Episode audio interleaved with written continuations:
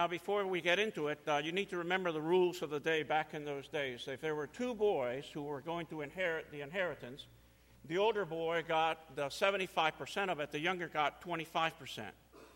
If there were more than two, then the older one got 50%, the other one's got 25 and 25. If there were three or more, the older one always got 50%, the rest of them had to split the rest of it.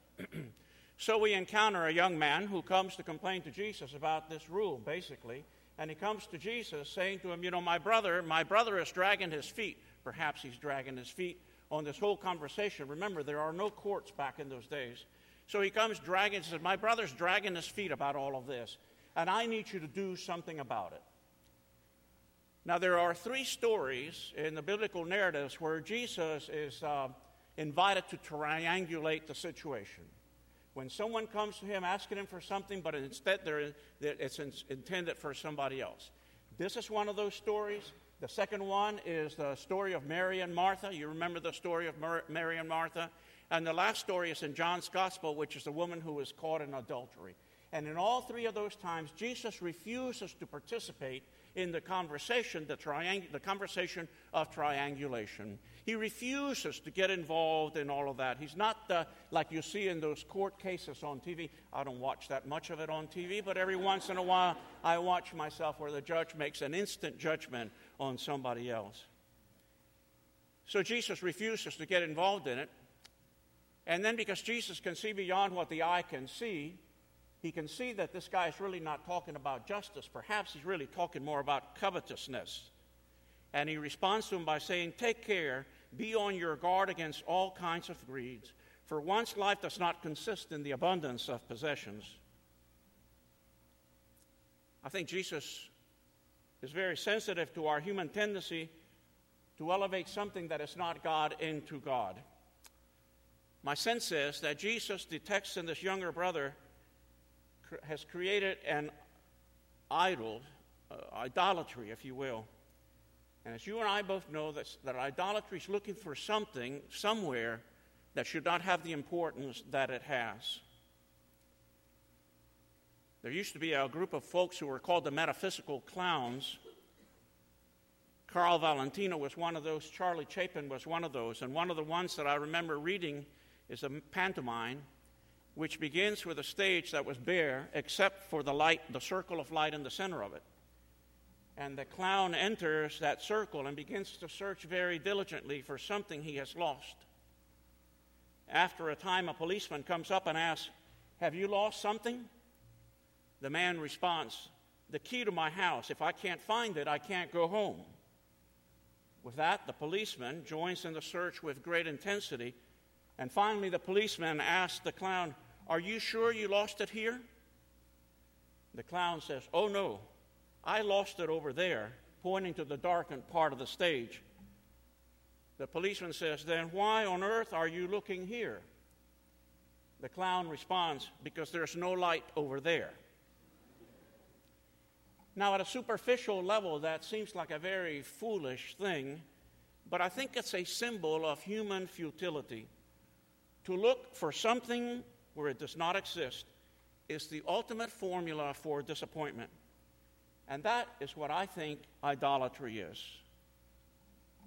When we find, we find this encounter with this man, Jesus sees something beyond what the eye can see.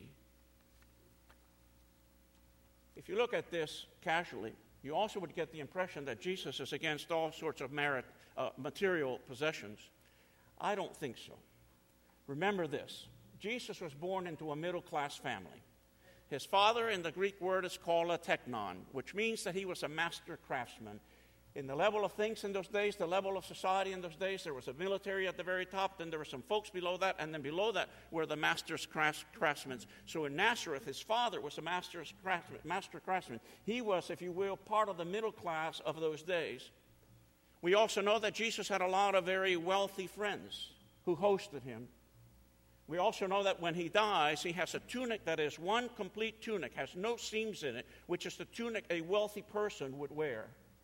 And remember this that one of his great heroes was the Good Samaritan. And the Good Samaritan had possessions. The Good Samaritan owned some things, and that's why he's able to help the guy on the side of the road. I don't think that Jesus does not consider material things important. I don't think he wishes for all of us to take a vow of poverty. I hope not. I never have. I tell you this when I came to this country some 55 years ago, we didn't have two nickels to rub together. And I want to tell you something. I don't ever want to go back to the days when I don't have two nickels to rub together. When you don't have two nickels to rub together, all you can worry about is what's going to happen the next day. You can't plan for the future. You can't look into the future. You can't exert yourself. You have no authority over anything. It is not a good way to live our lives. I don't think Jesus ever intended for us not to have material things, except for those who choose to take a vow of poverty. What he does say is that beware of those things. Beware of those things, how they capture your heart. How can an individual become a responsible individual if they never have anything to which, for which to be responsible? If you never let people experience ownership of any kind, all they will ever know is infantile dependency. You know, I left a country that became a socialist country, and I left it for good reason. Socialism is very good about spreading what's there, it's not very good about creating things. And once everything that is there has already been spread out, there is nothing else to share. And just as the poor should not be left at the mercy of their property, so I tell you, the rich should not be left at the mercy of their riches. I think Jesus understood that, but he also knew that wealth cannot be everything. And I think that's what he sees in this guy a guy who seems to have made all of his focus on the attention of material wealth. And then Jesus tells him a parable, which you and I know is an earthly story with a heavenly meaning. And in this earthly story with a heavenly meaning, we encounter a man who comes by his wealth honestly. He yielded heavy crops. There is no mention of adding to his field, there's no mention of stealing from anybody. So the question then that is raised by the parable is this why does Jesus call this man a fool? Why does Jesus call this man a fool? He would be a successful, proud person in our society. I'll give you some things that have come to my mind, some hints about why he is called a fool. The first one is this that our material possessions cannot buy our security. Our material possessions simply cannot buy our full security.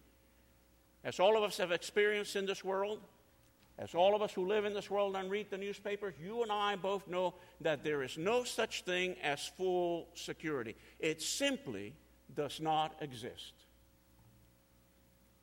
For those of you who are members of this congregation, you've heard me tell the story. It took place when, during Les Aspin's funeral here at St. John's Church, about five months after I, I arrived here at St. John's Church. And in it, for a week, uh, the people who were going to be here were going to be the House of Representatives, of which he had belonged at one point. The, uh, the folks who were all the secretaries of, all, of everything were going to be here. The president was going to be here. The vice president was going to be here. This was a hot place to be one afternoon, five months after I arrived here.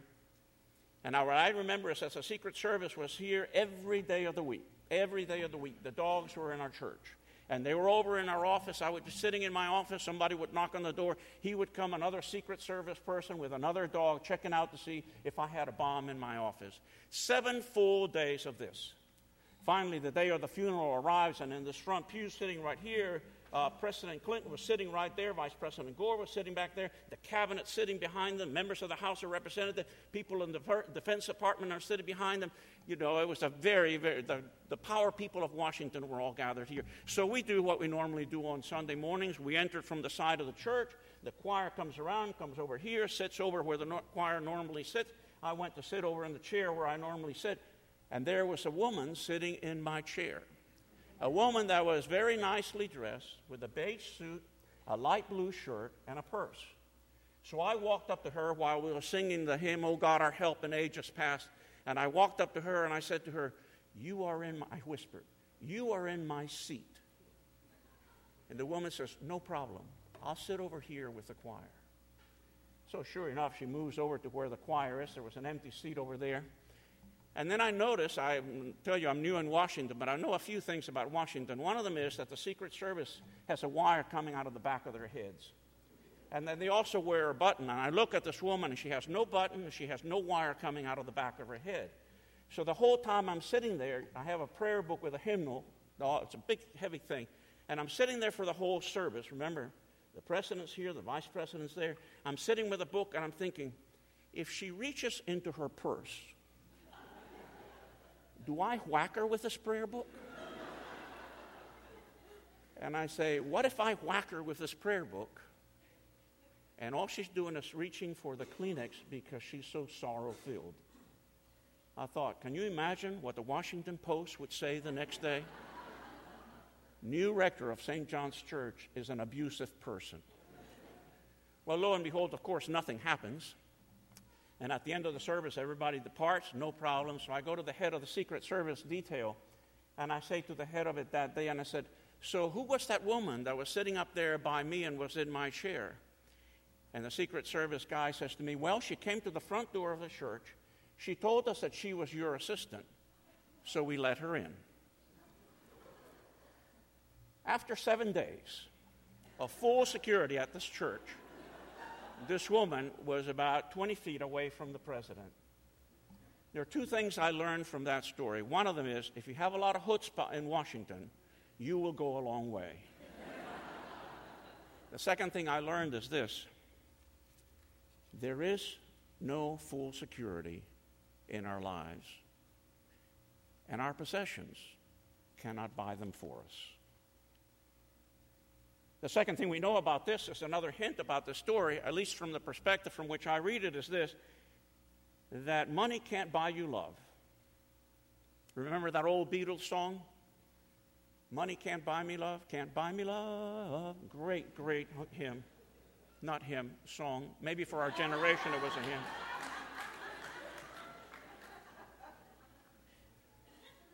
I was watching one of the old channels and there came a rerun of the movie Citizen Kane. And one of the turning points is when the wife of the rich person announces that she has had enough and she's going to leave him. And the man says, But you can't. And she says, Yes, I am going. And out she walks. There he was with his mansion and with the servants. And you learn from the movie, as I think Jesus is hinting to us, that you can't force someone to love you with money, nor can money forestall your death. No matter how much you have, you cannot empower yourself to live together. The third hint that I gather from this parable is this that this man who has concentrated and built barns and everything is an incredible egotist. If you read this carefully, it's a 61 word soliloquy, and it contains six eyes and six minds. The man has no thought of God or anybody else. He takes all his fruits and his grains as if he could command the sap in the trees and the fertility of the soil, as if he could forestall the faithfulness of the season, causing the rain to fall and the sun to shine. Psalm 14 is very clear. The fool says in his heart, There is no God. Heedless of God, this man is bereft of any human feeling. He forgets that he didn't plow alone, he didn't reap by himself, and he didn't build his barn single handedly. He forgot that wealth is more social thing than an individual achievement, which I think is so important of the states. I wish every state would do it, would call itself a commonwealth just like Massachusetts does, and just like uh, Virginia does, just like Kentucky does. And if there are any other other ones out there, you're going to remind me of which one I missed after the service today. And I'm glad to hear from you. He forgets that wealth is created by all of us. He thinks he's done it all by himself. He's saying to himself, It's all mine. It is I, I, I. It is all my, my, my. It is all egocentrism run amok. the man, the man, because he thinks so highly of himself, has forgot about any sense of gratitude. There is much for which we can be genuinely astonished and immeasurably grateful when the beauty of life is your home. I think the rich fool in our parable missed that point entirely. His foolishness lay in his superficiality, his egoism, his self centeredness, his lack of self awareness, and his lack of gratitude. And the last item, which I suggest to you from this particular parable for your consideration, is this this man knew nothing about generosity. Now, relax. I'm not going to ask you to sign a pledge card for St. John's Church. This is where normally we go. I'm not going to ask you for money for our capital campaign. We've already asked you for that, and you have ga- given generously to our capital campaign. So relax. But remember this creation is at bottom an act of generosity, an act of God's generosity. It is God sharing who God is and what God has with the rest of us. And if we are created in the image of God, I think that then we are created to be generous human beings. And the man in the parable misses that point by 180 degrees. I've said this to a congregation a million times, so I'll offer it to you who are visiting today. If you can't give some of your money away, you need to examine where you are in terms of your sense of generosity. If you don't want to give it to St. John's Church, don't give it to St. John's Church. But I want to tell you, give it to somebody. Give it to somebody who you think is doing God's work for your sake, if not for anybody else's. Our money is a, money is a very, very powerful instrument. And the only way that we will ever know if we have power over that powerful instrument is if we can give some of it away to make sure that other people have, and more than anything else, to remember that the act of creation is an act of God's generosity. And in the image of God, we are created to be generous. There's a lot of the story of heaven and earth in this particular story of the rich young fool.